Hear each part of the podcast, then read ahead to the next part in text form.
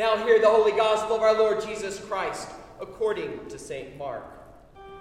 Glory to you, Lord Christ.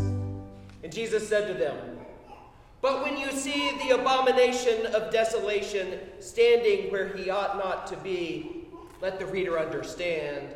Then let those who are in Judea flee to the mountains. Let the one who is on the housetop not go down nor enter his house to take anything out. And let the one who is in the field not turn back to take his cloak. And alas, for women who are pregnant and for those who are nursing infants in those days. Pray that it may not happen in winter, for in those days there will be such a tribulation as has not been from the beginning of the creation that God created until now, and never will be. And if the Lord had not cut short the days, no human being would be saved.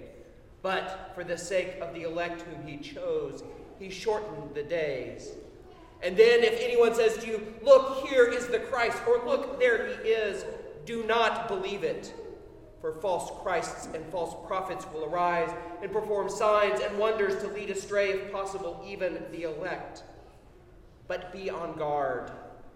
I have told you all things beforehand. The gospel of our Lord Jesus Christ. Praise to you,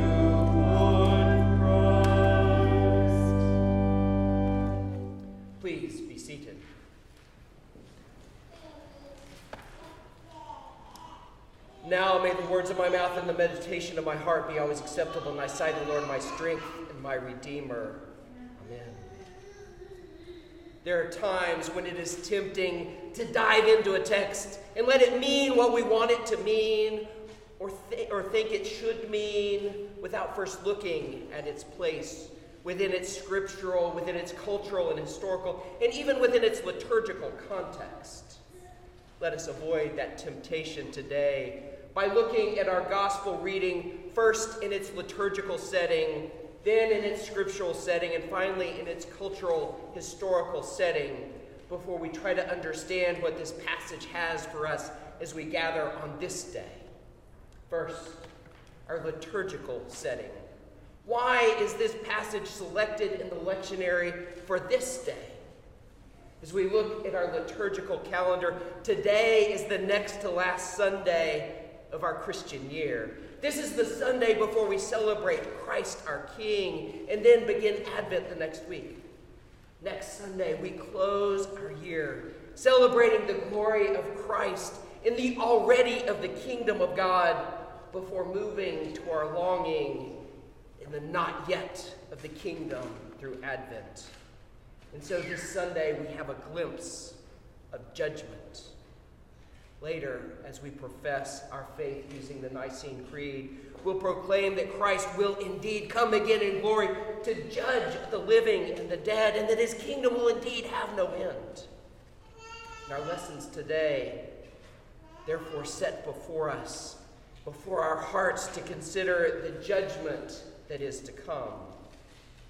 In our readings, we're reminded that those who run after another God have great trouble.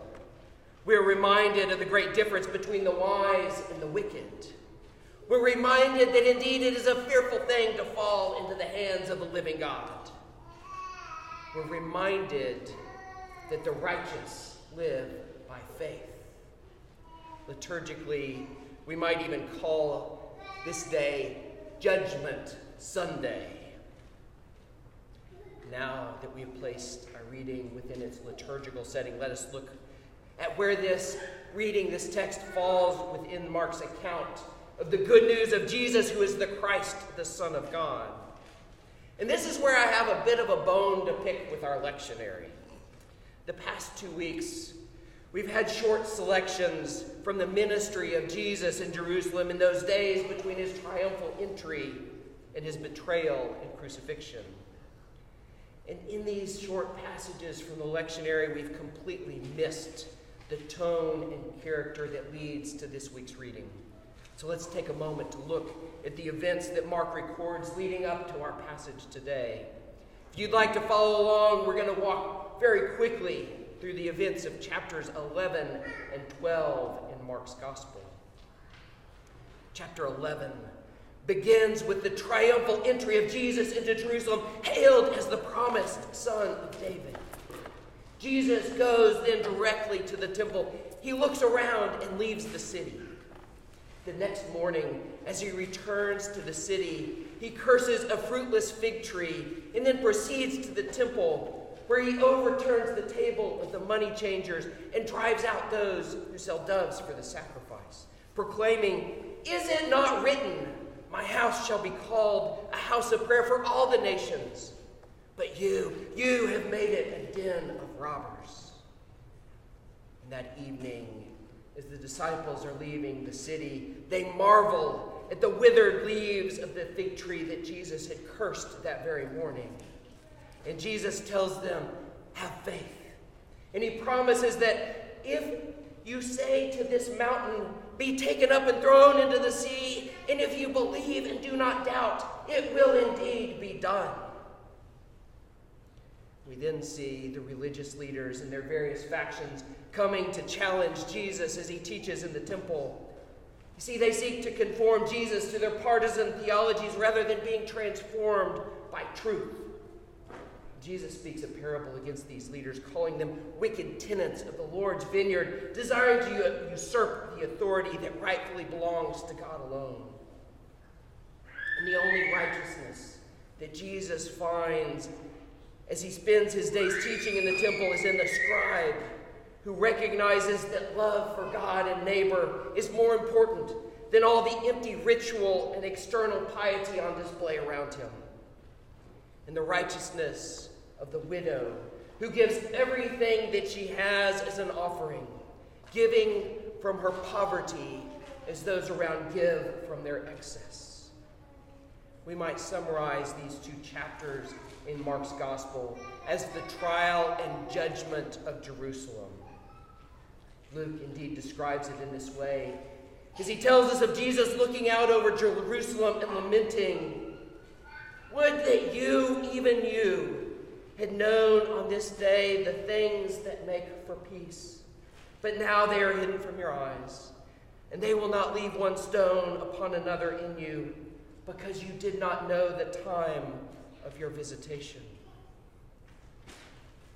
And now we come to chapter 3 in our gospel passage for today.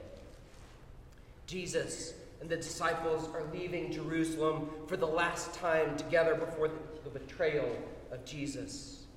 And they come to the Mount of Olives, and looking back on the city, the disciples remark on the beauty and magnificence of the temple structure. They've just spent three days with Jesus observing the spiritual emptiness and fruitlessness of the temple, but they're still awed by its outward appearance. And Jesus says to them, Look closely now, for the day is coming when not one stone will be left upon another. So the disciples ask, When will this be, and what sign shall we look for that this is happening? And the passage we encounter today is an answer to these questions about the destruction of Jerusalem and the temple, which brings us to the cultural and historical setting of this very passage. There are two important cultural historical events that we're likely to miss simply because we're far less familiar with them as 21st century Christians. The first is the Maccabean uprising of 167 BC, when the Jews under Judas Maccabeus retook the temple after it was desecrated by the Seleucid king Antiochus Epiphanes. And the, the subsequent cleansing and rededication of the temple is celebrated in the Festival of Lights, or Hanukkah. Those who heard Jesus talk about the abomination of desecration would immediately recall the brief glory of the Maccabean dynasty that throughout the desecration of the temple some 180, 90 years before. In fact, this uprising was the basis of much of the expectation in the minds of the people for the coming Messiah. And the next major event occurs just a few decades after the death and resurrection of Jesus, and likely only a few years before Mark writes his gospel account. In 67 AD. An uprising of Galilean zealots resulted in a Roman punitive campaign and ultimately the siege of Jerusalem. The zealots took control of the temple in violent conflict with their fellow Jews. And they invested as high priest Phanny, a man not of priestly descent, and gently described in some sources as a mockery of the priesthood. Other sources are much less gentle. In 70 AD, Jerusalem fell and the temple was indeed utterly destroyed. It is in this light that now we hear Jesus' prophetic words about brother rising against brother and the abomination of desolation, standing where he ought not be, as a sign of the coming destruction of the temple. So now, with this foundation, we can look at our gospel text and see what lesson it may have for us today. Some will look at this passage and see an apocalyptic or eschatological message. That is, they see this passage as pointing at something yet to come, something still in the future, the day in which our Lord will indeed return in glory to establish his kingdom for eternity. However, this particular passage is much more akin to the prophetic judgments of Isaiah than the apocalyptic visions of Daniel or John or the other apocryphal and literary works of the day. Listen closely to the warning of Jesus about the sign that foretells the destruction of the temple. When you see this, when you see the abomination of desolation standing where he ought not be, flee. Do not run to the fortified city. Do not run to the temple expecting God to help. Do not listen to the false prophets and false Messiah who would lead you astray, promising that God will take vengeance on Rome. Instead, see this as what it is the judgment of God on idolatrous Jerusalem. Rome is the new Babylon, the instrument of God, exacting judgment on the idolatry of Judah Jesus tells the disciples in this time to pray for mercy. Pray that this will not happen in winter. Pray that the Lord will cut short these days. So, what are we to learn from this passage today? Jesus is speaking prophetically about the fall of Jerusalem and the destruction of the temple. But like all prophecy, there's a temporal setting and an eternal truth. We can find ourselves in the story of Israel, not because history repeats itself, but because it's the story of humanity, and we are human. We can find ourselves with the disciples on the Mount of Olives because we too are disciples. And so we can find in this passage the eternal truths of the righteous judgment of God and the willful disobedience of humanity. You know, I don't particularly like to contemplate the judgment of God. And I really don't like to preach on it. Too often, preaching about God judgment turns into a manipulative turn or burn message, or a self degrading assertion of our identity as wretched sinners to the exclusion of our true identity in Christ as beloved children. So, why is it important to consider the righteous judgment of God. First, as we consider the righteous judgment of God, we are reminded that only God is judge because only God is righteous.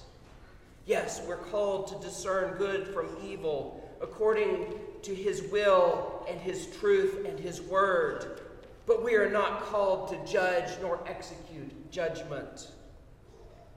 Second, as we consider the righteous judgment of God, we're reminded of the authority and power of God. Only God can judge because only God has the eternal and almighty authority and power. The temporal authority of governments or churches or sects or any other gathering of people pales in comparison to the authority and power of God. This is the truth to which all disciples are to hold fast in times of trial and persecution. This is the truth that enabled Peter and John to stand before the council in Jerusalem and declare that they will obey God rather than men, even if it costs them their freedom or their lives. This is the truth and power in which we stand through the indwelling of the Holy Spirit. And finally, it is only as we consider the righteous judgment of God that we can know the abundant mercy of God. See, mercy is only present where there is power. I can't go to the bank and say, now, since I can't pay my debt, I will show you mercy and not pay. I can't say to the policeman, now I know that I was speeding, but I will show you mercy and decline the ticket. Mercy is only available to those who have power. Only one, the one who has power over another has the capacity to show mercy. And so, it is as we consider the righteous judgment of God that we come to know the abundant mercy of God as He chooses to call us His beloved. So, our passage today calls us to consider the righteous judgment of God and His abundant mercy on us. We're also called to consider the willful disobedience of humanity. We're reminded of those who will twist and contort the truth of God in ways that support their own agendas rather than lead us to the will of God. We're reminded of the ways we resist the call to love and peace and surrender, even in the very presence of God incarnate. We are reminded of the ways that we substitute the doctrines of men for the law of God and seek to make ourselves holy in rites and rituals and rules rather than accepting the invitation to abide in Christ and He in us. We are reminded of the many ways in which we are tempted to be led astray. And so, as we consider the righteous judgment of God and the willful disobedience of humanity on this next to the last Sunday of our liturgical year, let us hear now the command of Jesus Be alert. Be alert as you come to this table. Be alert for the presence of Christ. Know his power and authority. Know his mercy and his love for you. Be alert to know the things that make for peace. And be alert. Be alert as we depart this place and go out into the world. Be alert and resist the deceits and deceptions that entice us to seek refuge and security in a lesser authority or power than the Almighty God this Almighty God that we are privileged to call Father. Be alert to the false claims of those who proclaim healing and wholeness in anything less than the very Son of God.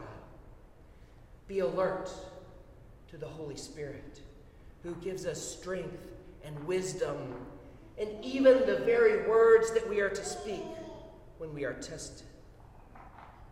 I charge you now be alert in the name and reputation of the Father and the Son and the Holy Spirit. Amen.